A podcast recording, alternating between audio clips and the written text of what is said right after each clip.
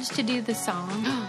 Hello, friends. Welcome once again to the Brain Candy Podcast. It's the best kind of podcast because it's my kind of podcast and it's your kind of podcast and it's our kind of podcast and it's time for the podcast. So let's start the podcast right now. Now. You hit every one of those words. Yeah, I Good was job, mouthing sis. it. You know yeah, it. I miss it. Yeah, you know, I was like, oh, what are the li- lyrics again? Oh And then my I god, came through. it's like riding a bike. Yeah, you know what? Episode three three six. Welcome everybody. I like that number two. I thought you would. Three It's plus three is divisible by three, so. And like the first number plus the Oh, second number I equals see. the third number. Oh, that's even better. Yup. Okay, great.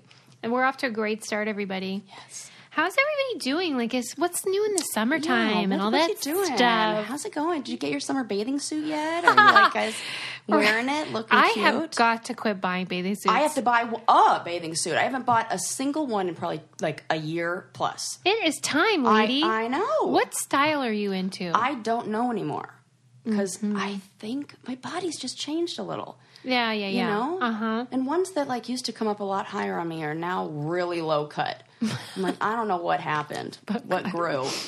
Most other parts shrank, and I don't know. But I think I'm into. I, I'm definitely a one piece gal, Mm-hmm. and I'm into something with a really high cut leg. Yeah. Oh, yeah, the 80s style. Love that. I'm I into did get a great one on Amazon like last year that was eight dollars and ninety five cents. Whoa. And it was a, uh, a one piece that's like that. Those ones are often careful, really like, crowd pleasers. It's like it's like low back and sometimes the sleeves. Like if I, I can't be like, you know, playing an aggressive game of beach volleyball in this thing. Sarah. maybe a regular You're game. always thinking about activities. yes, I am. Oh, Lord. You know. Well, I can't wait to see you doing some cannonballs. Yeah, and you've got all the cute mismatchy pieces that I Yeah, love. I saw that with like the blue or like green, but then white with green stripes. I was like, oh, I see what you did there. That's so cute. Oh my god. I really do keep thinking why does Sarah keep seeing me? Like why do you you like notice stuff about me? You know, it's because like I'm not as distracted with school. Oh, yeah, probably. Like, That's a good point. Look at what- the look world- At all, look at all these wonderful things about my friends that I just love. I totally know what you mean. You know? Yeah. It's like I came out of of some weird, you know, torture chamber. Yeah. Mm-hmm. So I was the same way. Now I'm like, oh, The world oh opens up to you. Gosh, has it always been this sunny outside? Has the air always smelled this clean? Oh my god, I have a story. Oh yeah, I, I forgot I was waiting to tell you. Oh, yeah. Oh, she looks so, excited about this. I am. too. Well, because I know, I think you'll think oh, I'll it's like it. fun. Yes. So, I love cemeteries. Yeah. Do you like them or not Really? I do. I think there's certain type of people that's Yes. like, I told you my mom used to take us on trips to that. We took a road trip through the Southwest and we stopped at different cemeteries and then picked our favorite like tombstone and then we took a rock and then made a rock garden at our house. Oh. So yeah, it was like a family thing. I'm into it. I find them to be very peaceful. Yep. It's that thing where you feel disconnected in a good way, like, but connected to the earth and, and also generations and Mm-hmm. Yep. Deep understanding of the cycle of life. Yes, mortality. And because I'm into religion, there's often Yes. like those Mm-hmm. cues on the gravestones, whatever. So I'm in a cemetery and uh, have a look. what? What? Zoom in on that baby. Oh wow! Oh, it looks witchy. Look at that. So this uh, tombstone is for a Sarah Rice. Yep. Daughter Sarah Rice. And there's a pagan Yep. symbol Totally. above it. So she's like a witchy woman. Wow, look at all these Rice. Fa- this is the Rice family graveyard you Yes. found. Joseph Rice right next to her, Nancy Rice and Martha Rice right behind him. Wow. I mean, that was really weird that to looks see, though. straight up like what should be on my tombstone if I weren't donating my body to science. Right? Yeah. Wife of Walter D. Stoss. Daughter Sarah J. I wish it was W. I know, That's the only bad much. part. Yeah. But I loved, of all of them, that that was a pagan symbol. That is very Right, unusual right. for, let's see. Well, it was named after witches. So. Wow, this person lived a long time. 1892 Uh-huh. to 1970, and she was wow. super witchy. Well, that Do- makes sense. It does not freak you out to see your name on a tombstone. no, not at all. You're so Because it, edgy. it's so weird that in a way it feels like, like, oh yeah, the Sarah Rice that came. Like, I don't know. It feels peaceful in a way. really? Yeah. Is your name real common? Do you know Sarah a lot of Sarah is. Sarah Rice's though? Mm, I don't know about Rice. I well, it was taken on Google when I tried to get that as my Gmail account way back in the day. That's annoying. So, Mine yeah. too, though, and my name is very unusual. yeah. There's not a lot of meisters roaming around. No. Thank goodness. We're not. We don't come from good genes. Well, neither- We have like an inferior gene pool. I uh-huh. think. We're all like colonizers who murder people. I know it. Oh, yeah. we're gonna go back to that. But I thought maybe you'd think it was spook. spooky. I do, but like the best way. It's like, yeah, that makes sense. That's like So people who love ASMR are gonna love what you're I doing know. right now. Susie's eating a banana. I am so sorry. I was just really hungry. you need it. We got a long day here. What's that thing that people have misophonia or whatever? Misophonia, Well, where they can't was- handle the sound of people eating. Oh, well, I used to hate the sound of people eating bananas, and I used to hate the word banana. Only I like I didn't like the food because oh my god, you're so funny shoving it in your mouth. No, I'm fine now because I would say it sounds the same way when you say the word as when you chew it, which I've definitely What talked is the about on name here. for that? I mean, I called it an edible onomatopoeia. Yeah, but you're right. That I didn't know if that was the actual You feel like a b- banana sounds like banana. it. Banana. yeah, banana. Given our history with uh, rotten bananas, right. you would think this would have come up already. I you know, it's so funny you say that because like for a year, maybe more, I didn't eat bananas because I like couldn't, and I just it like I don't know, it was like a trigger for me. Yeah. and it was almost like oh stupid bananas. And then I just really what I thought is. If I eat this and I'm out in public and somebody sees me eating banana, are they going to make a stupid comment? And they're like, I can't sure. handle that. And uh, so I didn't eat bananas for forever.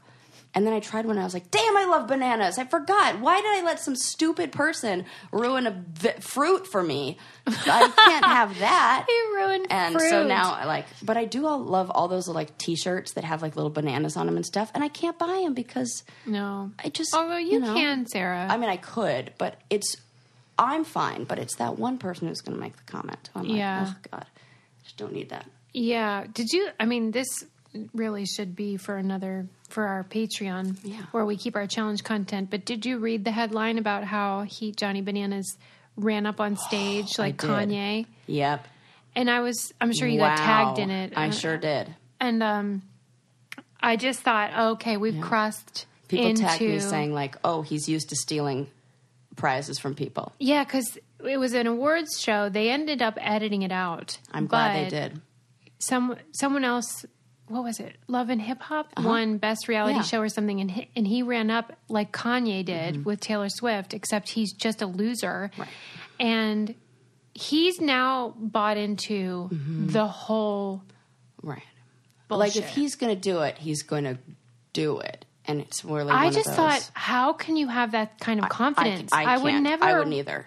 feel comfortable doing that. Like you, you have to kind of look at it and say, okay, so this, I'm going to get a lot of negative feedback or a lot of negative whatever from this, and kind of like this, any press is good press. There's no such thing as bad press. sort of Sure. Like even if you came to that conclusion, like this will be worth it for Yeah. the click or he's whatever. done that. Okay, but I even if I came to that conclusion, I would still not have the courage Right. I couldn't either. or whatever you want to call that Right. to hijack someone else's moment. And I But if you thought, hijacked a bunch of little moments over and over, and you somehow got positive feedback, like Yeah. rewarded for that, which is what he's done. Yeah. Then you go, well, this is a good idea because I did that once, and this was the result. And he's got to keep doing something to make himself stand out. Like it's really just uh, like a kid who's not getting attention, and they they use negative attention as like they'll take anything, even if it's negative attention. yeah. And I think that he hasn't been re- receiving the attention that he feels like he deserves or is entitled to or something. So now he's got to like act out like the kid in Well, class you know who's how, raising his like, hand and When shut up. people do drugs, they're always chasing that first high. Yes. That's what this feels like. I totally has to agree with that. Raising, Upping the ante. Yeah. Yes, Suze. And it's been so effective for so long, but this one seemed to backfire. And eventually there's like a tipping point where people more people are going, okay, that is annoying and you shouldn't have done that, than are going,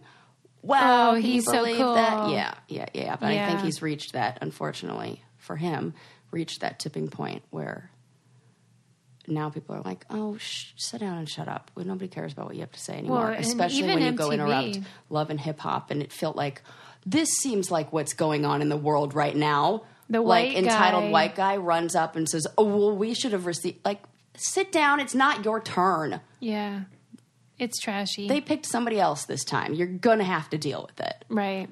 Um I sh- yeah. It just came to my mind so I thought I'd cuz we hadn't talked about it. No, we haven't. We try not to. You know, Um all right, well, let's move on then. let's. What should we talk about? Hmm.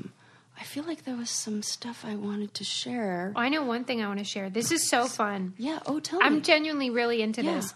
So I love all these new companies that come out that are trying to solve problems, you know. Love that. But that you never thought of, but you know exactly what they're talking about. Yeah. So have you ever rented a self storage unit? Me Mm-hmm. Yes, too. It is the worst. It is the worst. You have to get gather all your crap, take it down to the self storage place. It's usually gross. Yes. And there's all kinds of opportunity for stuff like infestations and Yeah, weird stuff. yeah. And then anytime you need anything in there, Forget it. right. So like if I were thinking, how could I solve this? I'd be like, I got nothing. Yeah. Well, someone came up with a great idea. What? They come to Clutter is Yeah. called. Clutter comes name. to your house and they take everything that you want to store and then they take a picture of each item. Yeah. They put it into storage. Anytime you want an item, Oh, get out. you just click on the picture of it and they bring it to you this for is like free. a coat locker, like a valet for all of your stuff. and it's all included. And it's Get out! Yeah, and it's the same cost that you would pay for the crappy thing. Stop. Yeah. I'm getting this. I'm so excited about it. because I have things like I can name it. It's my surfboard, my snowboard, my bikes that I'm not using that often, but take up a ridiculous amount of space. But if I had that on call with all that, and we're like, "Hey, can you bring me my surfboard?" Right. Oh, and I'd be so happy. like they can let's say you're going on a snowboarding trip Yes. and you're at work and you need your snowboard to go and you're going to the airport, they'll bring it to your work. get out. And then you can just leave and go there. Like they'll take it this wherever totally you are. valet service. It's so awesome. This is great. And I, since I have used self storage, I'm like, oh, this will solve the problem for a lot of people because they, the places where they rent are far outside of the city. Yeah. So they get cheaper Oh, good. off. Uh, what do you call that? Like, you know, they pay Yeah. less overhead. So then they have included the service for free. They bring you this stuff. And I just think it's a time saver. It's a money saver. Mm-hmm. And Peace of mind. yeah, it's so great, and you don't have to worry about the gross weirdness. Um, and they have a Clutter has a great sign up bo- bonus for our listeners.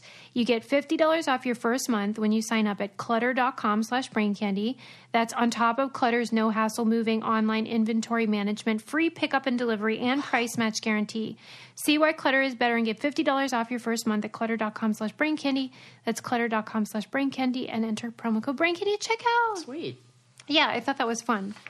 So there you go. I'm s- helping you guys. Yeah, just doing the Lord's work over here. Oh, I have something. This I like looking through my notes of like things I wrote down to talk to Susie about. Sometimes these are, you know, uh, good stories, and sometimes it's just things like what pisses me off today. Oh, I love those. And so I was like, oh, what should our segment be? Here's what annoys me most today is like what I'm going to call this. Okay. This one, I am done, people.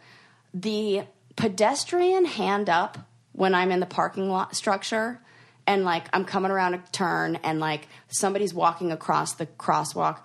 I'm not going to hit you. I see you. But the passive aggressive hand up where it's like, sl- like, uh, careful. No. Like, what do you first of all what is your hand going to do if I this were a serious thing Yeah. nothing Yeah. i and i i see you we're actually making eye contact there's no way i'm going to run you down what's with the hand is Do it you- just anxious people Does this happen like, to you a lot? well i know what you're where you're going with of like maybe i am getting Not. too I'm close just to curious. people it's it happened probably like four times in the last maybe six months maybe more than that but like or maybe in a short amount of time but after and about who four is times. doing it, man? Yes. Yeah. Almost unless it's one of those she's definitely calling the manager white ladies. Oh yeah. They do it. Uh huh. And sometimes I think it's they do it when they like see that I have tattoos, I feel like. You know? I'm sure. I think it's that like, oh, or if I'm listening to like loud music or whatever, and they're like, "Slow down!" Like you You're know. one of those people that's become like a problem in the neighborhood. Oh my god! I mean, like at least at the South Coast Plaza, because that's usually where I am where they do this. Sarah It's goes like- barreling down. yeah, and I'm like, come on! Like a guy did that to me yesterday, and I'm like, what do you actually think is good? I wanted to stop him and be like, what do you think was going to happen here, sir? You need to next time. Next time I will. Because they just are trying to shame you yeah, and to make sure you know they're judging you. Yeah. That's what that hand Right. is doing. It's not anything other than that. yeah. It's really gross. And if we were in New York, mm. they would never do this. Would not be a problem because Yeah. pedestrians. Have, it's like a different in California. Like they always have the right of way, and it's basically like you can like jump out in front of a car and like. And it's their fault. yeah. It might be worse in Orange County, too. I think it is. Yeah. What is that about? Like they really want it to be orderly Yeah.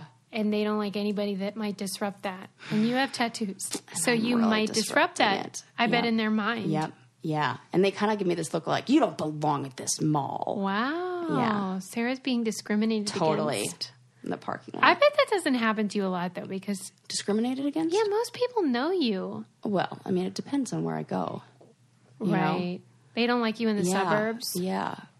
Like, remember I was telling you about the woman who I had like a brief conversation with about, you know, oh, you work in Santa Ana? I work there too. And she's like, oh, at a restaurant? And she like at a Sarah, we have not told We the haven't. audience that. Yeah. Tell that story. It is unbelievable Well, first, me. I want to say I there is I have as somebody who well I've worked in like a couple restaurants here and there, but there is nothing wrong with Absolutely that not. I loved working in a restaurant. So I we're camping when we were camping. We're at this uh, uh, campsite that's kind of on the corner of where like two main paths are. There's a lot of foot traffic. So this like husband and wife and their little like two year old baby are like walking by, and you know they start chatting with us, and the dog baby's playing with the dog, and uh, you know Land's like, "Oh, where do you guys live?" They're like, "Oh, we're living like near Santa Ana." And I go, Oh, I work in Santa Ana. And the woman looks at me, and she's like the kind of woman who's like way too cute dressed for camping and is like wearing right. a hat, like one of those felt She's like hats. an influencer. yeah, totally. Like there's definitely a lot of pictures happening. Like uh, 500 pictures and only one's getting posted is that. and, which is, again, Wait, nothing was this- wrong with that. Was this me? right. was I there? right, yeah. and so you know she were and i'm like busy like making the fire or something and like not really i just like didn't want to be chit-chatting with people. Yeah, that's the worst. and uh and i was like oh santa ana i work i work near there i work there. And she goes oh like at a restaurant? And I can't- says it in this way of like super judgy like oh like you work at a restaurant? As if to like really what she was saying is oh because you're like a bartender right? I just and i want to be like but no Sarah, i ran a mental health program for even gu- but guessing anyone's Right. profession is a weird thing. It is a weird thing. It felt weird. And I was like, oh, now I have a problem with her. I cannot And I was like, believe. oh, where do you work? The Gap. do you think she knew that it Yeah. slipped out in like foot and mouth type of thing, or do you think she's oblivious? No, I think she's oblivious. And Who I was guesses like, an "Mm, occupation?" No, I don't. That's not what I do. But like the fact that, and it wouldn't matter if I did. right. Then- well, even if you did, it would be weird for you her to guess. Yes, that. it would.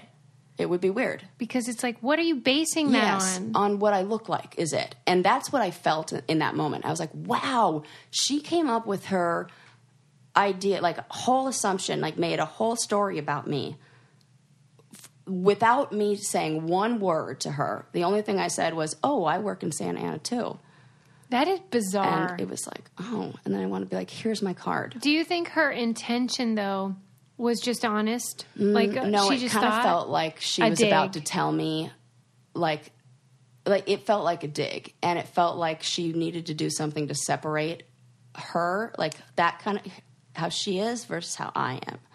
Of When you and I'm, said, "No, I camping," do and I this didn't, other I don't thing. even think I said that. Oh, I was you just like, didn't? No, and then I, I, in my mind, I was like, this isn't worth. What am I? This isn't worth it. I just said like, I think I just said no, and then our kid picked up a rock and threw it at Sigmund. Oh and my I was like, not okay, you know. And I was like, whoa, you know. And so they had to like handle the kid because his kid's like, and I'm like, be less judgy about me and whatever the heck you think I do, and more judgy about your kid who's trying to like throw rocks at my dog. Oh my god. So I was just like, ugh, lady. Sometimes I do stuff on purpose, like if I sense that type of Oh, yeah. vibe, and they're I like, would've. "So anyway, what do you what do you do?" I'm like, I always just say, "I'm, I'm a slacker." I'm gonna Because- do that next time. Like, what do you I care? mean, I just I'm like a slacker, or like you know, yeah, I just sit just around, like stick my feet up and eat or bonbons. I you go the other way, and I'm like, I'm a hustler, baby, and I don't even tell them what I do Right. because why? Yeah, why? It's With really just an like opportunity to be judged. Yes, yes. Yeah. I knew it. I knew exactly. And then as soon as she walked away, I looked at Landon and I was like, oh, in a restaurant? Like that. he was like, what? And I'm like, oh, come on. You don't know what that, I'll tell you in what, in women terms, what that was right there. Oh my god! We translate that to you, too. Didn't he think like, what if someone said woman. that to him? Oh, do you work in a restaurant? He would be like, what? Yeah. Oh my god! Maybe, yeah, maybe it's one of those things where like there's so much confidence and you're like, you're like, no, I wouldn't care. But when, you know, because I don't know. I think everyone would care. It's kind of like when you're really fit and somebody accuses you of being fat. You're like, well, okay, that's Wait, that's a thing. No, I'm just saying, like, because Landon, like, if it were reversed, where you know somebody were like, oh, you were, he's like, well, no, I don't, and he he's solid enough and confident enough in his role and his job and everything to like not be offended by that comment. Yeah. Or maybe this like place of weird like transition that I am in my work, or you know, feeling like the the uh, the financial like the payout and all that stuff of the many hours of work I've put in hasn't really evened out yet. So Yeah. I feel like I got a lot to prove. Of like, no, I don't do that. I just got a friggin' master's degree and worked so hard to get that, so that I, you know, maybe don't have to work at a restaurant. Like, Yeah, I know that feeling. so I have another fun thing to tell you about. tell me. So you know how we have the cameras, you know, like where you Yes. running around naked in my I'm house. familiar. Th- those are Ring cameras. They have them, you know, out by the door and all that stuff. Well, now Ring has um, an app Oh, that cool. It allows you to connect with um, other people in your area. Oh, I've heard about this, and it creates a what do they call it? A ring like safety. It's like a net, like yeah, a a ring. a ring. A Yeah. ring. Oh, okay, I get it. A ring, ring. And you receive like real time crime and Yes. safety alerts from your neighbors. This is great. It's like the new neighborhood I was watch. just you stole the words right out of my mouth. Remember Yeah. those signs with like the, the burglary looking guy on it that said Yeah. like neighborhood watch here? Yes. Yeah.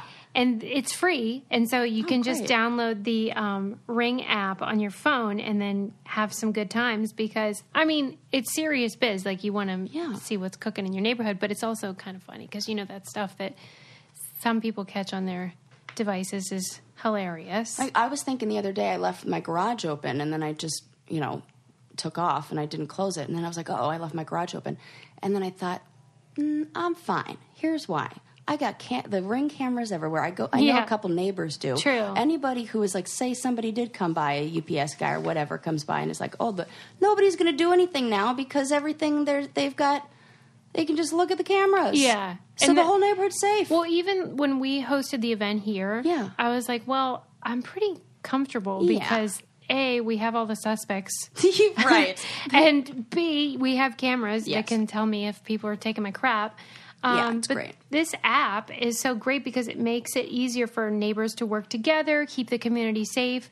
There's millions of people using it already. It's like the new neighborhood watch, like I said, powered by real people. So if you want to help make sure you and your neighborhood are safe, download the free Neighbors app today. Go to ring.com slash candy to download from iOS or Android app stores. That's ring.com slash candy. Um, make your neighborhood safer today with the Ring Neighbors app. Oh, it's the Neighbors app. I want to make sure you guys know. With the Neighbors app by Ring. yeah, Neighbors app. You know, now that you mention that, I think my aunt texted me that a bit ago because she did it in her neighborhood. That's And she's fun. like, "Here's this app you should get." yeah, That's do it. probably it. And then we'll keep tabs on everybody. I love that stuff. Yeah, she had to get it because uh, somebody took down her fence. Like, not took down, but like she came outside one day and her entire fence that lined her house was like, t- like somebody had hit it and not told her, not done anything. So she was like, what the heck happened here? And she goes to her neighbors who have that security system. She's like, did you by any chance get anything on camera? And they did. And it was the mailman who took the turn too sharp or whatever with the mail truck. We would've took put our arm fence. out I would have stuck him. my arm out at him for sure. Took out the fence and then kept and then just went about his business. Didn't say anything. What did she do? isn't this crazy? So she takes, the, she has the video. She goes to the police and she's like, "Okay, so this happened. My fence got taken out. They say, oh, this is a problem for the post office. Like you have to talk to the post office about it. Why? That they're not because there's not enough." Then they also said, "Oh, you need to talk to your insurance. That they like it's not a criminal thing. Why? Even though it was like a straight What up hit and run. talking That's what I said. The cops were like, mm, "We can't really help you with this. Talk to the post office or whatever." She got like sent around, around, around, What around, if it around. were just a citizen, not a worker? You know, like Yeah, good point. I don't know, but they the police I basically can't. were like, "You should talk to the post office," and the post office like, "You should talk to your insurance." And eventually, she was like, "Oh, for Christ's sake, I just got to give up." And somebody else had vandalized her fence previously, and so she had already gone through insurance for it. She's like, "Well, I don't want to," and she ended up just, I think, paying out of pocket for it because. Did she ever confront the mailman? Oh, that's a good question. I'll follow up and see if she did. I am so mad. I should say I was postal so mad worker. We don't know if it was I- a it man. was a man. I was so mad. I was like, I am pissed for you because it just felt like she was totally taken advantage of and you know given the runaround. And, That is terrible. yeah, so she got herself one of those, and then she sent me that link afterwards, and it's got to be the same thing. Holy smokes! like yeah, never yeah, yeah. again. Wow. Yeah, yeah, Good to know. yep. Formed the neighbors of the mailman who has terrible driving record. Who wouldn't leave a note? Right, that's the part that's annoying. It's really I told Adam I'm, I want to have like my motto is just who would do that. who would do that? I say it 50 times a day. no joke. I don't know why. It must be me. No, it's not because if, like I think about that lady that said, "Do you work at that Yeah, like, who would restaurant?" do? Who does that? Right. I don't know. I don't get people at all. I read a tweet Hmm. where someone was like, "Humans were never meant to live this close together. like there's too many of us now." No. I'm starting to wonder if that's true. My brother was saying that when I told him that, you know, we went, we were on our camping trip and like, oh, we didn't make it all 18 days. We ended up coming home. He's like, well, how long were you gone? 10 days. He's like, just you two? I'm like, yeah. He's like, humans are not supposed to be together for that long. Yeah. It's like, you need a break. It's right. too long. Yeah. You need On at least one day where you can like go off and do your own thing. Yeah. It's too much. Close quarters too. Well, that's why the real world and road rules are so screwy. Yep. And Big Brother and all those. Yep. It's not natural. no, it's not. And obviously, it brings out the worst in people, Yeah. which is why it's fun to watch. Yeah. But Yeah. Speaking of which, I'll be offering up my therapeutic services when this episode airs. I think I will have my license number, my associate number. so much paperwork. You will be able to find me uh, at psychologytoday.com under Sarah Patterson in my profile. Did you put like like your to be- specialty was reality TV stuff? Uh, well, I'm still putting together the bio, but Oh, it will okay. be up. And yeah, it will say that on there that I work with that population. But it'll say a bunch of other things too, like marriage and children and, Yeah. you know, Yeah, she's not a one trick pony, you guys. depression and Somebody actually sent, let me see if I have it. Yes. Let's but, see. you know tell your friends if you're in the SoCal area and you need a therapist Yeah. you can come see me Right, that's exciting. Yes. Watch for Sarah Yes. psychologytoday.com. yes Um, Maureen had sent a video about reality TV. Hmm. It was about someone who had been on Ex on the Beach, oh yes is this the one that was canceled the show. did you hear No. oh they, the next season of Ex on the Beach they already shot it Yeah. or something happened where they are pulling it because one of the cast members committed suicide Well, after.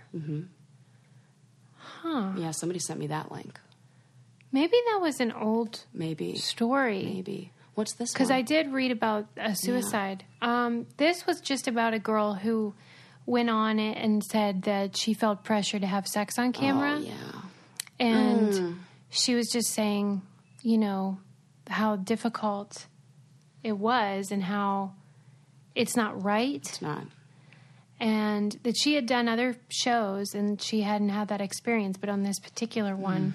And she was just like, what is this, a porn set? it's like, a culture amongst the product the crew too Yeah, it does depend on who is Mm-hmm. producing it, but like you can understand why they do it because it's their livelihood and they need to get the shot. Mm-hmm. But when you're that person, I mean, during Mm. really the. Democratic debates, Trump tweeted out boring. and I thought it it triggered to me the way that Uh huh. you know boring now now is like the ultimate insult. Yes. And that reality TV has taught us that the virtue is to be entertaining, even if it's Wow. gar- like you're a terrible person. That Yep. that's the value. Yep. And I remember on my season, this was 20 years ago, and even then they took us aside and said, "You're boring, Wow. and you need to This is deep. take advantage of this opportunity," which is code for can you misbehave and do crazy stuff. Put money in our pockets. and that was the day watching. that I ended up stealing the bowling shoes. Oh my god. Because that was, I felt like, okay, well, I got to do something. And Susie was like, "What's the craziest thing I could do?" I know. I'm taking some bowling shoes. It was a simpler it. time. And I frankly regret nothing. Those things are great. and you've gotten a lot of use out of those. But I shouldn't have had to feel that way. Right. Feel pressured into making a decision or acting against what is your default like moral code. Yes. And that is what I think is dangerous that I want to be able to talk about with people and at least have me on call if there were something really bad to happen. And it could really prevent a lot of things. We could look for body language, we could look for a whole bunch of stuff that would prevent a lot of bad things from happening, I think. Who opened that road. door, by the way? Oh, I Did Adam do that? I don't know. So that thing you're hearing, if you can hear it, is like a plane Yeah, or helicopter freaking or something. locomotive. I don't know. um, but anyway, yeah, I think that you will be a huge help, and hopefully, I guess the show could even hire you, right? To yeah, like that's sort what of I'm consult. hoping they do. Yeah, to be like consult and just just to even if it were something like, hey, we're having some weird feelings about this right here. Like these are the the crew is often like 28 years old with absolutely no other experience other than holding a camera or you know doing their job and they're working in production. So to be able to understand complex you know human emotion and interaction that could lead to potentially dangerous or even life threatening situations mm-hmm. is something that they're not trained to do. Yeah, And look for the same way that they have stunt coordinators there who go, you know what, this is more dangerous than we could just handle. Yeah, it's not we'll- safe. Right. Yeah. We'll design the thing and then we'll leave it up to the stunt coordinators to make sure everybody's safe. Yeah. They've designed now the experiment and they need somebody else to come in and say, okay, well, I need somebody to look out for their mental safety here. With given what we've designed for them, the same way they do with the stunts. Damn, that was good. I should write that down. Good thing we're recording this. I'll remember it for my notes later when I'm writing my bio. yeah, my you're pitch. so right. It's a shame that that's the way it is, but Yeah, yeah, and then they can say, "Hey, yeah, no liability, we're good because look what we did." And then I'll, you know, then it's That's on the other me, thing not on them. whenever outlets inquire with production companies like hey what's your policy they'll be like you know we we monitor everybody when, No, they don't. you know when they get cast Yeah. and then like afterwards we check on they do like one phone call Right, and they don't. they're like so you all right Yeah. yep okay bye-bye Yeah, but people who are not in the mental health field, yeah and then the people who are are doing the, the only thing they're screening for is like severe mental illness or stuff that would but i've had cast members say that they've reached out Oh, yeah. to say i need therapy and they're always like um I did that, and they're like, mm, "Well, we don't really do that." Well, I need that one thing we definitely do is wear our Rothys A- everywhere. Everywhere. You guys know you see them in my Instagram constantly. Same. And the reason is because they're so comfortable and they look great and they're made out of recycled plastic. Rothy So shoes, you guys. I don't understand what you're waiting for. These are perfect for work. They're great for running around because you feel great and you look cute in them. They're everyday flats for life on the go. They're stylish and versatile. They go with everything from yoga pants to dresses and skirts. They come in a wide range of colors and patterns um, and four different silhouettes, including the ones I wear, which are the sneakers. And like I said, they're made of recycled water bottles, which is amazing that they can even do that. It'll blow your mind. Um, Did you see the leopard print ones? yeah, I Oh, did. they're so cute. They I really love that they came out with a whole bunch of those. Check out all the amazing styles available right now at rothys.com slash brain candy. Go to rothys.com, R O T H Y S dot com slash brain candy to get your new favorite flats, comfort, style, and sustainability. These are the shoes you've been waiting for. Head to rothys.com slash brain candy today. Yeah. Meghan Markle has them. Yeah, and, and Sarah and Susie have them, so what else do you need? Yeah, geez. Jeez. Okay. Got it. Mm-hmm. Um, what else do you want to hear about? Do you want to hear about? Oh, everything? I, I'm interested to know your opinion about Oh, this because I feel like we might disagree. Okay, bring it on. What is your thought about the? We've talked about it before, but the explosion of emotional support animals. Well, at first I was like, mm, it seems like everybody for every reason is getting one. Da da da da da.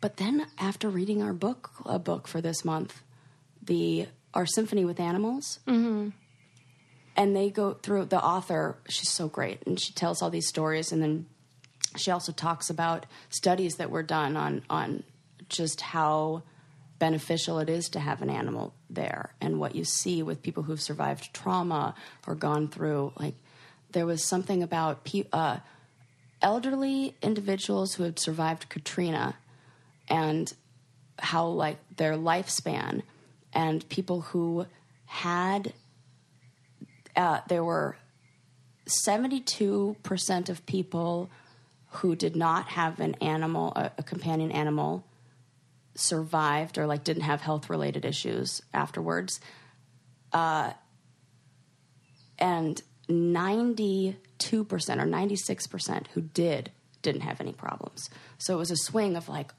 25% better uh, uh, outcomes if you had a companion animal.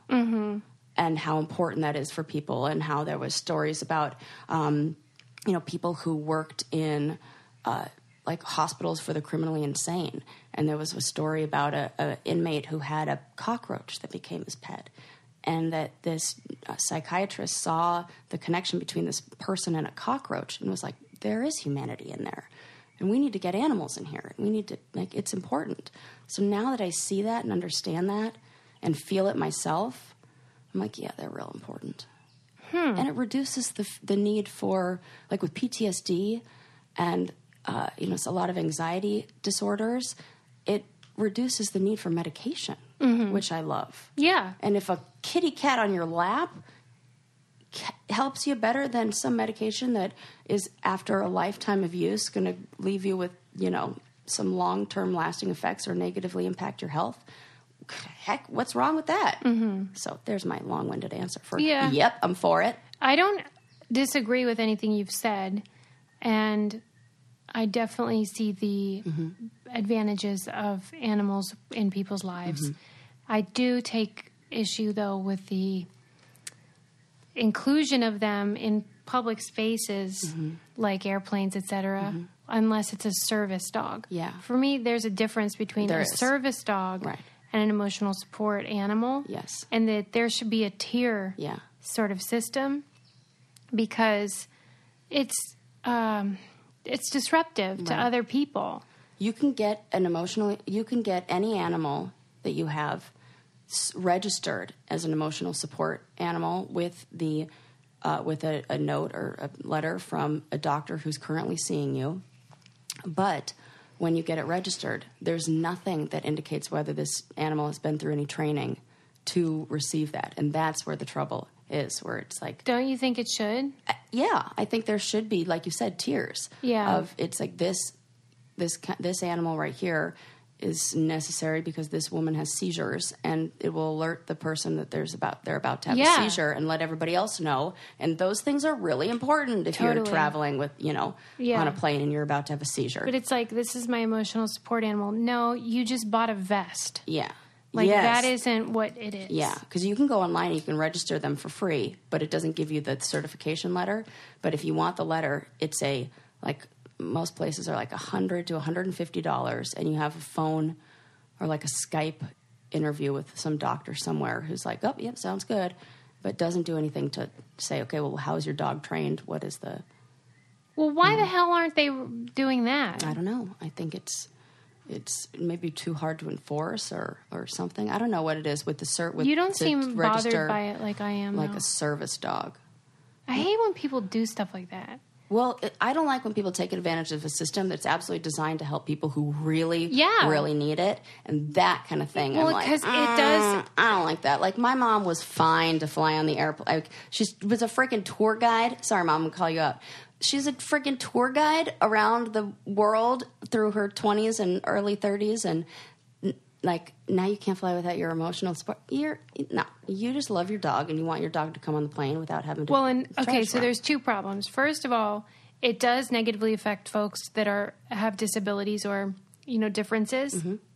And so that bothers me because then people think, well, you don't need that either. Meanwhile, they really do. yes they do And then uh, um, the second problem is the ways that the airlines treat pets that go um, in the stowaway. Oh, yeah. I wouldn't want my dog no down there forget it. either. no yeah So I get why yes, people that's do true. it. they like die Yeah, and really they sad. it's not a good situation. No. So there's also that problem where we need to have better options for with travel pets. with pets.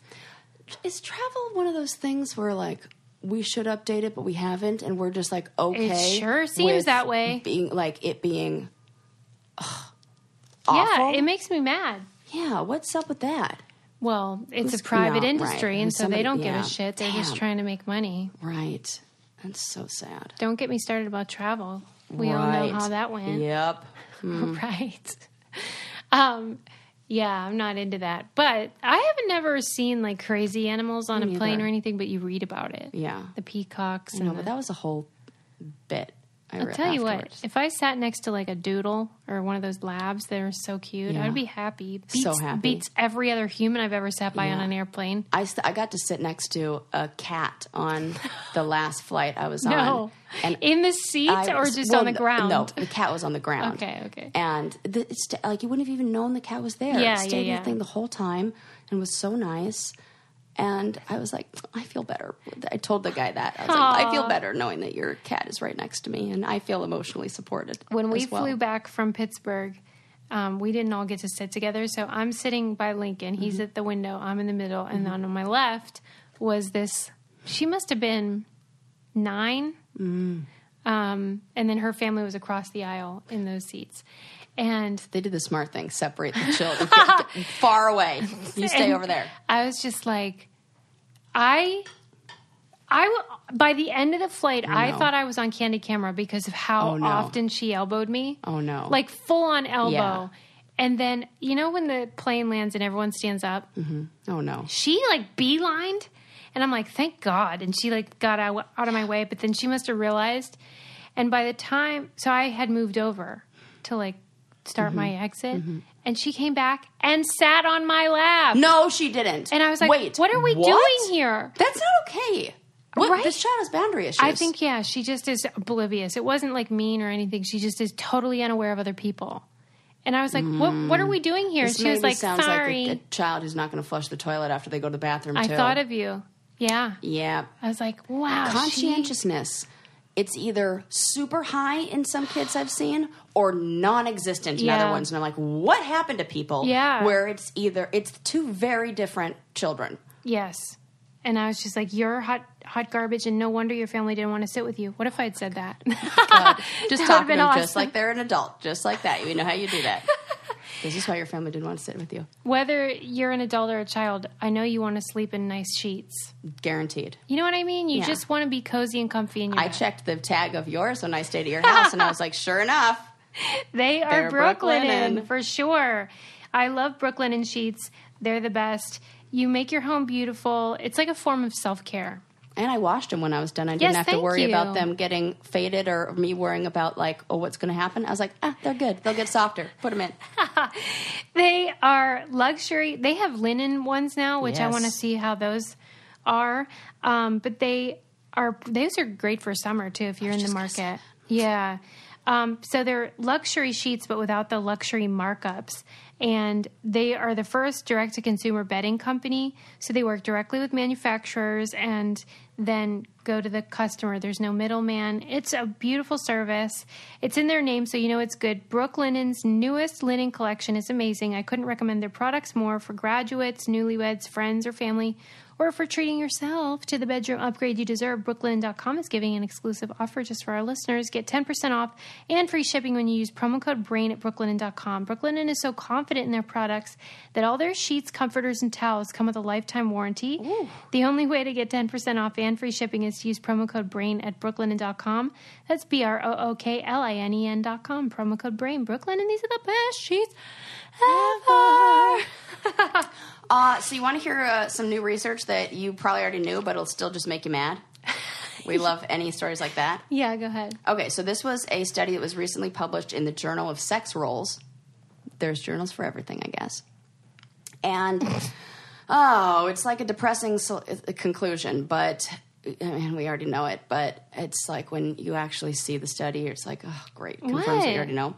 So they wanted to see how people judged males versus females if they were holding a drink in their hands At, like a picture of a oh. male holding a drink, picture of a female Oh. holding a drink at a bar. okay. And the r- results showed that a woman holding an alcoholic drink is perceived to be more sexually available and less human. Oh than- my God. Than a woman who is not. How did you rate humanity? Or then also, it doesn't have the same effect with a man holding a drink. We don't we dehumanize the female, but we do not dehumanize the male holding a drink. So what they would do is they there were about 400 people, uh, 200 almost 50-50 men and women. They were asked to describe how drunk and how human they thought a person looked in the photo with words like tipsy or mechanical or like you know, plastic or something like words that were that would kind of uh, uh, cold like a robot, lack of restraint like an animal. They gave him all these options, oh my God. and uh, so then they would use. So they did this. They did the study a few different times to look at like different results, like what would affect it. So sometimes it was just the picture, and then sometimes it would be the picture with a caption underneath, where the caption would say something like four drinks in, haha, keep it coming, hooray for the weekend.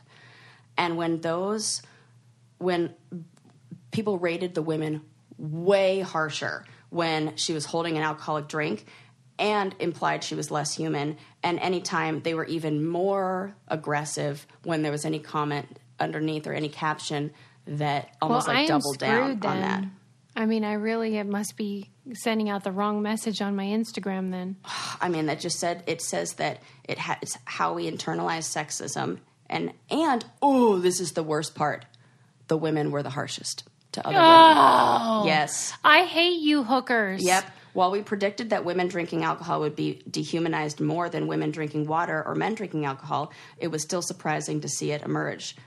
This was especially shocking because just holding a beer bottle increased perceptions of intoxication and perceptions of sexual availability for women, but not for men. Moreover, it didn't matter who the perceiver was. Male and female perceivers dehumanized women drinking alcohol similarly. Man, that sucks. Yep. Oh So- my god. And so men does it make them more human or just stays the same? stays the same. But what if you think about like what the implications are that a night out for a female like when I was thinking about a bunch of stuff like why we have to call it oh mom's night out girls night out whatever because it almost gives us a pass of like if you saw that same picture but underneath it said mom's finally getting out for the first time in 3 months we'd be like okay well I guess that's Yeah. all right I'll allow it but so we I, I was thinking do we even do those You're things right. to Soften it. soften it and get rid of the shame that is there and the feeling of judgment, even if all we're doing is Well, sitting there holding a And I feel that too. Like I am friends weirdly with a lot of sober people. Mm-hmm. I don't know how that happened, but I they comment on my pictures and act like I'm a big drinker, and I hate that feeling. so not, which is the funny thing. and especially when you grew up the way I did, like, and your behavior is so Yeah. monitored and monitored and policed, mm-hmm. then now that's why I choose to be more open about my Yeah. behavior and Yeah. stuff because I do not like that. Mm-hmm. And it it does tend to be projecting, Oh, for sure. you know, like whatever if they had a problem, Yeah. then they are more inclined to think you Yes. have one. Yeah. But man, I hate it. Yep. And the patriarchy thing is a real problem. When my mom stayed here, you know, we have the cross stitch or whatever up there, embroidery that says smashing the patriarchy. Yes, And she was like, "What's that about? What it, what's patriarchy? Is that like you hate all men?" Oh and um, I was like, "No." Be- I said, "Patriarchy is a system, and women participate in it all the time, especially white women." Um, and that's something that I think a lot of people don't get. And like you're describing that the harshest people in those pictures were, in fact, women. Um, that patriarchy is a thing that is designed to, yes, put men on a pedestal and give them more advantages, but the participants in that system are of all kinds of people. And by nature, it almost turns women against each other. Mm-hmm. And the only way for them to rise is to turn on, you know, other women. Because it's like, oh, that's your ticket at like up the, you know, I'm not so the opposite of how it is for men. Because it's like, oh, mentorship and oh, my buddy this and now you, you know, it's not like that with women. Yeah. And we need to, I can't wait for the day. We'll all know that there's progress by how 12 year old to 15 year old girls treat each other. I mean, I am can see some change encouraged by how we've talked about this before. Like when a girl posts a picture on Instagram or a woman, there does tend to be a lot of women and girls who comment and say like, "Yes, queen, you look so hot." Yes. um, more than there used to be. Yes. I see it all the time. Yeah. That everyone tells each other they're so beautiful. I don't know if that's just posturing on Mm-hmm. social media or if it translates to real life as well. Hmm. But I'm encouraged by that. And hopefully Yeah, there are more women groups and things like that. Those are kind of popping up. Yeah. those are good. Those are really good. We need that. I hope it's true and not just sort of like we see what we want to see in the world. Ugh, right. I don't know, but They need to be that mad is at so that. depressing. I'm not surprised about the loose part or whatever you said, where they think The- she's yeah, like sexually. Uh, yeah, But I am about the human. yeah. The human. Because what's was it. more human than wanting to get wasted? Right. Super. what are they talking about? I'll uh, have. I'll send it to Dahlia and see if she can throw it in the. oh yeah, old newsletter. You can too. sign up for our newsletter on our website, thebraincandypodcast.com. Um, and you can also go online and check out Lightstream Mm-hmm. because it's fantastic. It's a wonderful service. If you're tired of credit card bills with high interest rates and you are ready to pay off your credit card balances and start saving money, then you should try Lightstream because it's a credit card consolidation loan with rates as low as 5.95% APR with autopay. Um, and it's super easy application online and you can even get the money as soon as the day you apply, which is amazing. And they just want people with good credit to get a better loan experience. So just for our listeners, apply now and get a special interest rate discount. The only way to get the discount is to go to lightstream.com slash brain candy, L I G H T S T R E A M dot com slash brain candy. Subject to credit approval. Rate includes 0.50% auto pay discount. Terms and conditions apply and offers are subject to change without notice. Visit lightstream.com slash brain candy for more information. Nobody wants high interest rates, Nobody. so give Not that a whirl. Um, we have a guest Oh yeah. and I spoke with her. Her name's Tina Seelig, and she wrote a book. Uh, what I wish I knew when I was twenty. Oh, I should have read that. I know 20. this is what I love about it is that it it's great for like a gift, like for a graduate or something like Yes. that. But it's also great just for like everyone. like a little refresher. yeah. Like, remember when you were 20 and thought this, and now you don't because you're, yeah, this is good. and she's a PhD in neuroscience. Okay, She's super I'm smart. sold. Yes. In. And she's so cool because she teaches classes and she has these exercises that her students have to do to like learn how to think outside of the box. I love this. I do too. I mean, those are those magical teachers, the professors, I would Yeah. say, that make all the difference in learning. And how badass. yeah, and I'm So excited to have her on here. I told Adam he's got to read it because that's the kind of stuff that gets him excited. Yes. Because his brain is not like a typical person. He struggles with reading. He struggles with um, just I don't know what you. Almost like linear thinking, and it's Yeah. more, and but It's more abstract. I've never met somebody who is more like, um, like ingenuity, like can say, look at here's what you have, here's the job you need to do. Yeah. Use these things to get the job Yeah. done, and he'll be able to do it every time. Yeah, and I'm not He's that like, way. I would want to be with him on a deserted desert island, and I'd be like, oh, well, we're surviving. We're fine. he's very he's a creative thinker. A deserted desert island. That was, a, you know what I mean. I think that sometimes he can get down on himself. We all can. Like when we feel like we're not good enough or whatever. But if you read her book, you'll see how she flips the script and makes you see that things you think are bad are good. And it's just a really, it's a quick read. It's easy, but it's something that you think about later where you're like, oh, I can apply that to my life.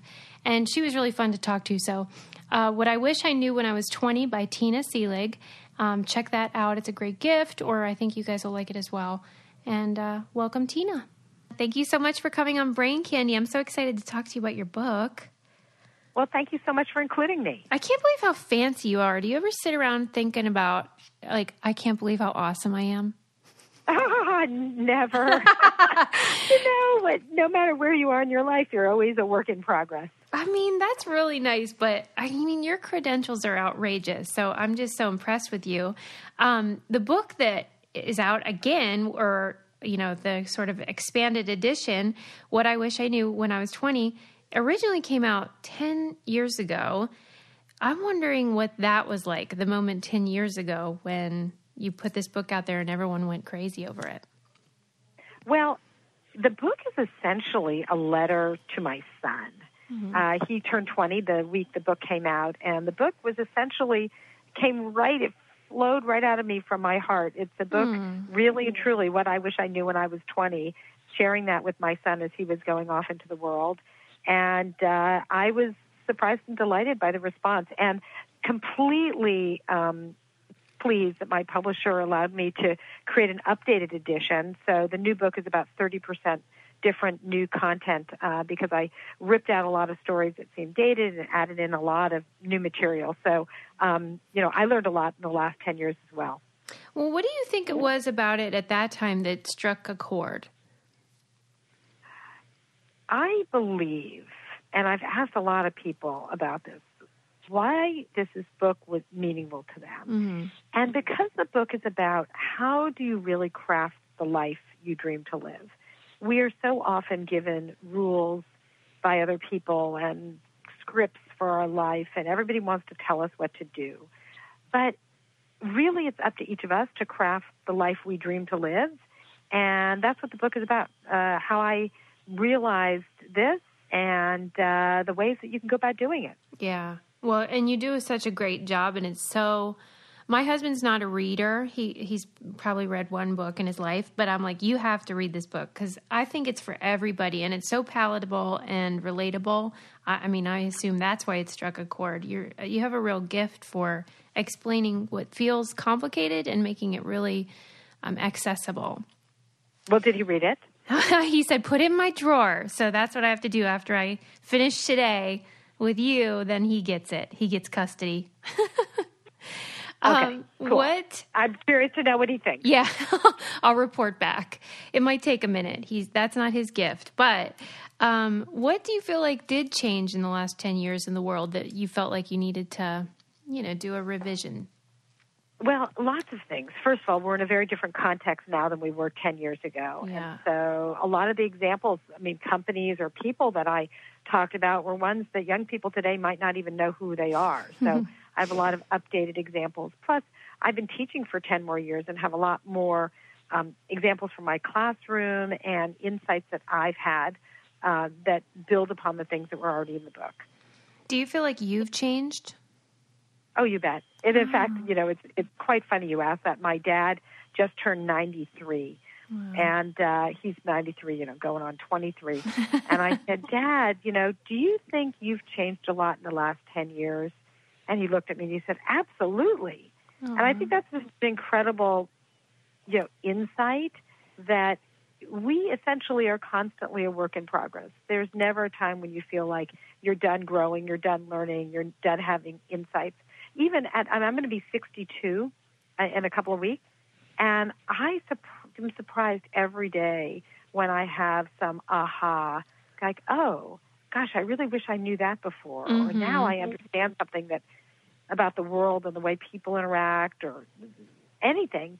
um, there are just new insights every single day. Well, since it was sort of written with your son in mind, was he? It, does he see you as a sort of wise sage, or is he just like rolling his eyes like the rest Yeah, of our right. kids? well, you know, I do think that he has absorbed a lot of these concepts, which is kind of fun to watch him, um, you know, using them in his own life and giving this guidance to friends of his. Uh, but he's also a really smart young man, and he is a great sounding board. So when I talk to him about these ideas, he often pushes back. He really challenges me, which is fabulous. Honestly, uh, it's it is such a gift to have family members, especially your kids, who can uh, really help you grow. Yes, and you know it's a dialogue, right? So you can and and your kids are Exactly, fine telling you how you're you're the worst too. So Oh yeah, and he's also really uh, happy to give me feedback on what's not going well. sure. what I did wrong. You know, he's certainly not shy about that.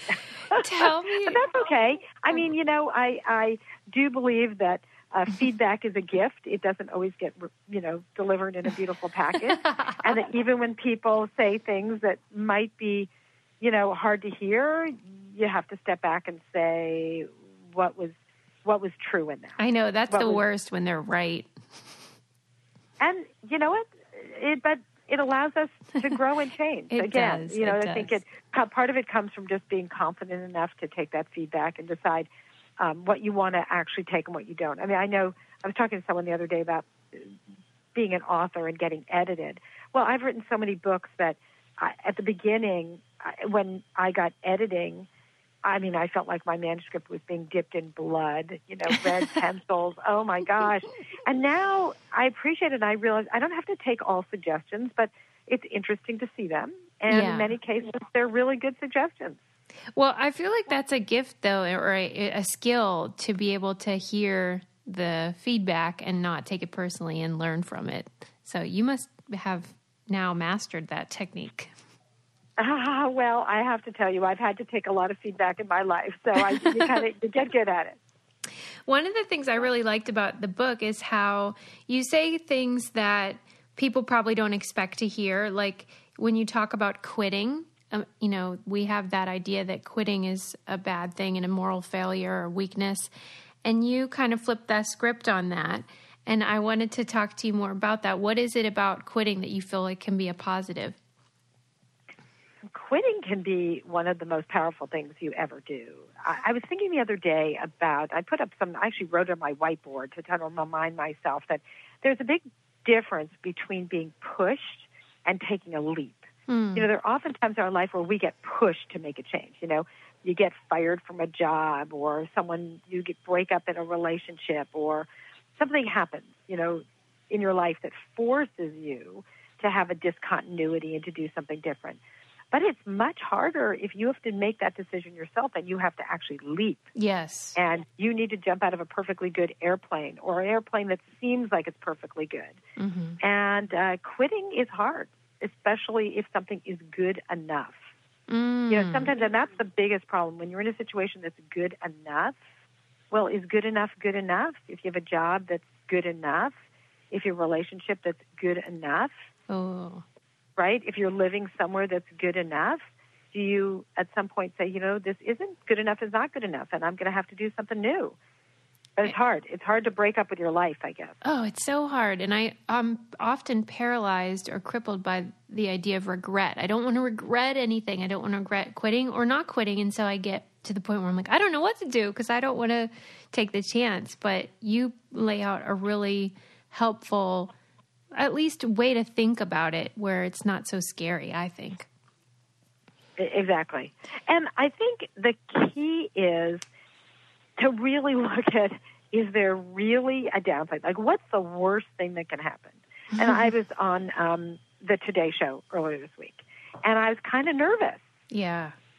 And yeah, I don't normally get nervous doing public speaking because I do so much of it, but it was a really short segment. And, you know, I didn't really get to meet the host beforehand and lots of moving parts. And then I thought, okay, so what's the worst thing that can happen? And I what, mean, I what did you think it was? I got like I could mess up in this, you know, three and a half minute segment on national TV, and probably nobody cares. Mm. Like nobody is really. I would be disappointed in myself, and that would be it. Yeah. So you realize you go on to the next opportunity. And I realized Yeah. it really, it honestly, if it didn't work out well, it was not going to be the end of my life. It was an opportunity. Let's try it. Well, right. Like a lot of that stuff is you might remember it forever, but nobody else will. Nobody else does. In fact, one of my favorite um, sort of quotes comes from a colleague of mine who I believe was quoting Shirley MacLaine, who the 20, 40, 60 rule. Do you know this? No. Okay, so the 20, you're worried about what everyone thinks about you. At 40, you go, screw it. I don't care what anyone thinks of me. And at 60, you say, oh, nobody's thinking of me. I mean, nobody is really thinking that deeply about you. You know, it's funny because in this Today Show episode, it, which actually went very well, but one thing I is like, my hair was funny. Like the, my, something about the back of my hair was flipping up, and I, you know, nobody in the world besides me noticed that. Right. Nobody was paying attention to whether my hair wasn't perfect. and I kept saying, you know what? If that's the worst thing about the episode is that, you know, part of my hair was flipping up in the back. I mean, honestly, who cares? Right. But uh, we, we can be our own take ourselves so seriously. Yes. We take ourselves too seriously. And so whether it's, you know, applying for a job or being on a podcast or asking someone for on a date, you know, taking these risks in our life, we should realize that if we don't take these risks, we miss out on huge opportunities. Yeah. And that was the point. Like, should I have said no because I was nervous to be on the show? Of course not. Right. And then when you were done, didn't you feel so good? I felt great. Yeah. I think that's the point. Mm-hmm. You got through it. And Exactly. you did great, and everyone loved you. Exactly. But I think that's the point. If you don't, you know, as they say, you don't, uh, you miss 100% of the shots you don't take. For sure. But that fear can be paralyzing for people. And so I that's why what I love about your book is all the things that you lay out are applicable. People can use these techniques and think about the world in a new way and their life in a new way. That's so awesome. You're doing the Lord's work over there. You're so sweet. Uh, well, I, I really encourage people to look at things from a very different perspective. Yeah. To challenge assumptions, to break the rules, to make their own luck, to give themselves permission to do things differently. And I think that's what people were hungry for hungry for permission to craft their own path. Well, and you were describing an exercise you did in your class where, you know, you were trying to teach people how to do that, how to think outside the box and look at things in a new way. And you give them a little bit of money and try to, t- they, they're allowed to use that money to then try to make more money. And the different exercises and the ways that they did it, they uh, found value in things that maybe they otherwise wouldn't. And so you gave them this exercise and then they were able to learn from it. How do you think that people can learn that skill if they aren't able to take your class or, you know, try these unconventional exercises? So the exercise was it's the opening story in the book where I give my students a envelope with five dollars in it, and each team has as much time as they want over the course of a week to brainstorm. But as soon as they open the envelope, they have two hours to create as much value as possible to make as much money, starting with that five dollars. And the things that people do are totally mind bending, and people reframe the problem, and they realize that the five dollars is a limitation, and they assume that you know really their value is in the two hours, and they they end up doing really interesting things. And that project has taken on a new life over the last few years, where I've given people instead of five dollars, I've given them paper clips or post-it notes or water bottles or a loaf of bread, and um, what I found is that no matter what you give, no matter how small it is, in fact, in Japan, I told them they had to create value out of the contents of a garbage can, which is, of course, negative value.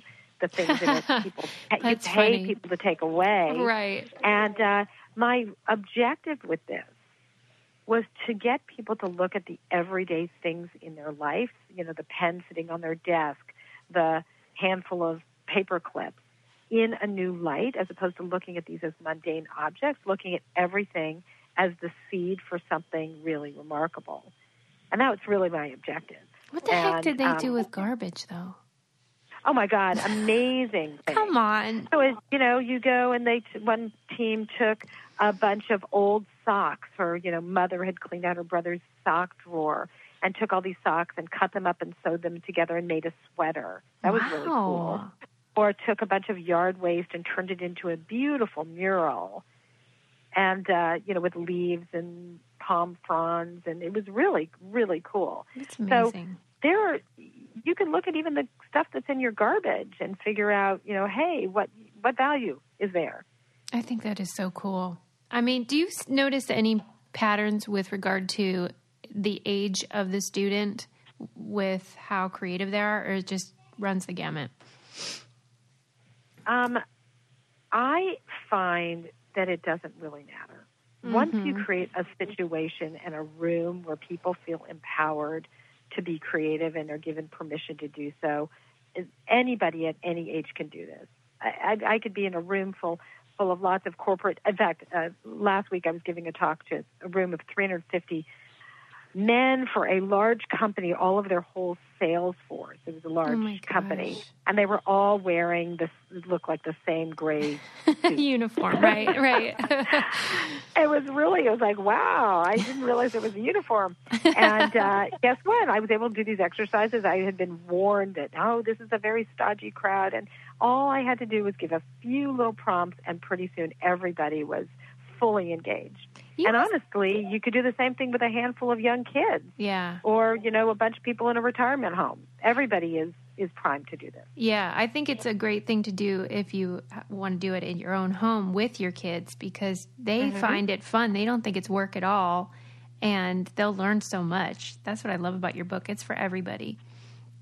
well Um, thank you Do you, one thing that I wanted to ask you about is in the book you talked about how the concept of luck and how oftentimes we can have self fulfilling prophecies about things based on our attitude and our openness to ideas and people. And I'm wondering, do you think there is no such thing as luck at all, or uh, it oh just i think helps? luck is i think luck is everywhere i mean as i described i don't know if you watched my ted talk about this no, I haven't um, seen it. Oh my goodness you should uh, I, I encourage you to take a look Okay, at it okay. uh, my ted talk about um, all the little risks you can take that increase your luck and um, i basically believe deeply that luck is like the wind it's always blowing Hmm. and it's up to each of us to build a sail to catch it. Hmm. And there are lots of ways to catch luck, and it means taking lots of little risks. And these risks can be social risks, or financial risks, or social risks, or uh,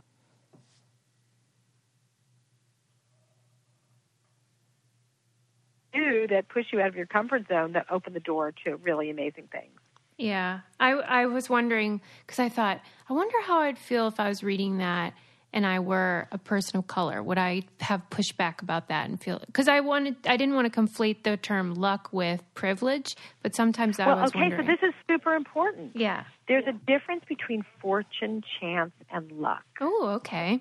Fortune is the things that happen to you, the things your eye color, your skin color, where you're born, who your parents are. These are things you have no control over. Mm. Chance is something where you have to do something to take a chance. You need to buy a lottery ticket. You need to ask someone on a date. You need to roll the mm-hmm. dice. You know, there might be a low probability that you're going to get what you're hoping for, but you have to take a chance. And then luck is something over which you have much more control. Mm, like And the idea is that luck, you have a lot of agency, and you create your own luck. So, Okay. on, in in my world, I mean, I, you could even conflate the world luck and success. Mm. You know, luck seems so you know much more sort of sexy, and- Yeah. and out of control, and success feels much more um, prescribed. But if you look at people who've been successful, you might say they're lucky. But if you look behind the scenes, you'll see all the little things they did to make themselves lucky. I love that. You're good with words, man. Maybe I you should write are. some books. Yeah, right. You're in the right business. Um, okay. Last thing is, um, I love the takeaway at the end about embracing the uncertainty. I think that's something we should all try to do. but it's really hard. If you had sort of one uh, thing people could apply today to do that, what would it be? If there was one thing Yeah. that I would add, but okay, I think. Let's see what I will say this morning. Yeah, right. because I could say a lot of things. Um, I would say to think of most of the rules around you as recommendations. Obviously, there's something for laws. You don't want to break the law, but you know, most rules are recommendations. How you apply to college, how you get a job, how you make a movie, how you run for political office. You know, there are all of these things that seem like they're rules of the game. Here's the recipe. But honestly, most rules are recommendations. I love it. and that. you can find your way to the solution you're looking for by taking a very different path if the first path is blocked. This is great advice. I love that. Um, Well, we have one thing that we ask everybody that comes on the show, which is um, what do you keep in the trunk of your car if you have a car? What do I keep in the trunk of my car Yeah. if I Like if you have a car. Some people in New York don't Oh, have if I, cars. if I have a car. Yeah. Uh, in fact, I know exactly what I keep in my trunk of my car because I had to take everything out the other day Oh, because God. I, I know I was I was rear-ended and I had to take the car in to get somebody ran right into Oh, me at a no. stop sign. Yeah, it's yes, but anyway. Wait, so did you had to when put- that happened? Did you I'm have okay. that moment where you were like when you stubbed your toe, where you're like, "I'm going to make this an opportunity"? Um, you know, um, I was in complete shock, to be honest. I Oh, had no idea what happened. But, you know, it, the thing that was amazing is my son was with me. I just picked him up at the airport, and he was my hero. It's just amazing. He just instantly jumped up and took care of Oh, everything. my and gosh, it blew my mind about how capable he was when I was really quite out of it. Um, Oh. But I was putting everything back in my car yesterday, and so what is there? There's definitely extra jackets in case it's cold, Yes. extra blankets, extra water, an emergency kit, and a walking stick. So that a, a really nice walking stick. So if I ever am out hiking, I've got that there. Oh my gosh, you're the first person to ever have that. That's so cool. Yeah. Nobody's well, someone had sent me this that. fabulous a black thorn walking stick from Ireland, and it stays in my car, so I'm always ready for ready for a hike. Oh, that's great. I love that idea. All right, you're off the hook then. I hope everybody reads What I Wish I Knew When I Was 20. It is essential. It's a great gift for a graduate, but it's also great for us grown ups and um, just everybody who wants to think of things in a new way. So, congratulations on freaking 10 years international bestseller. Ah, thank you so much. It's really been my pleasure. Keep up the good work.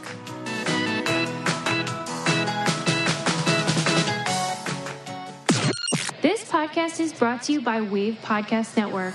Check out all of our shows, including the Brain Candy Podcast, I Don't Get It, Coffee Convos, and Let's Talk About It.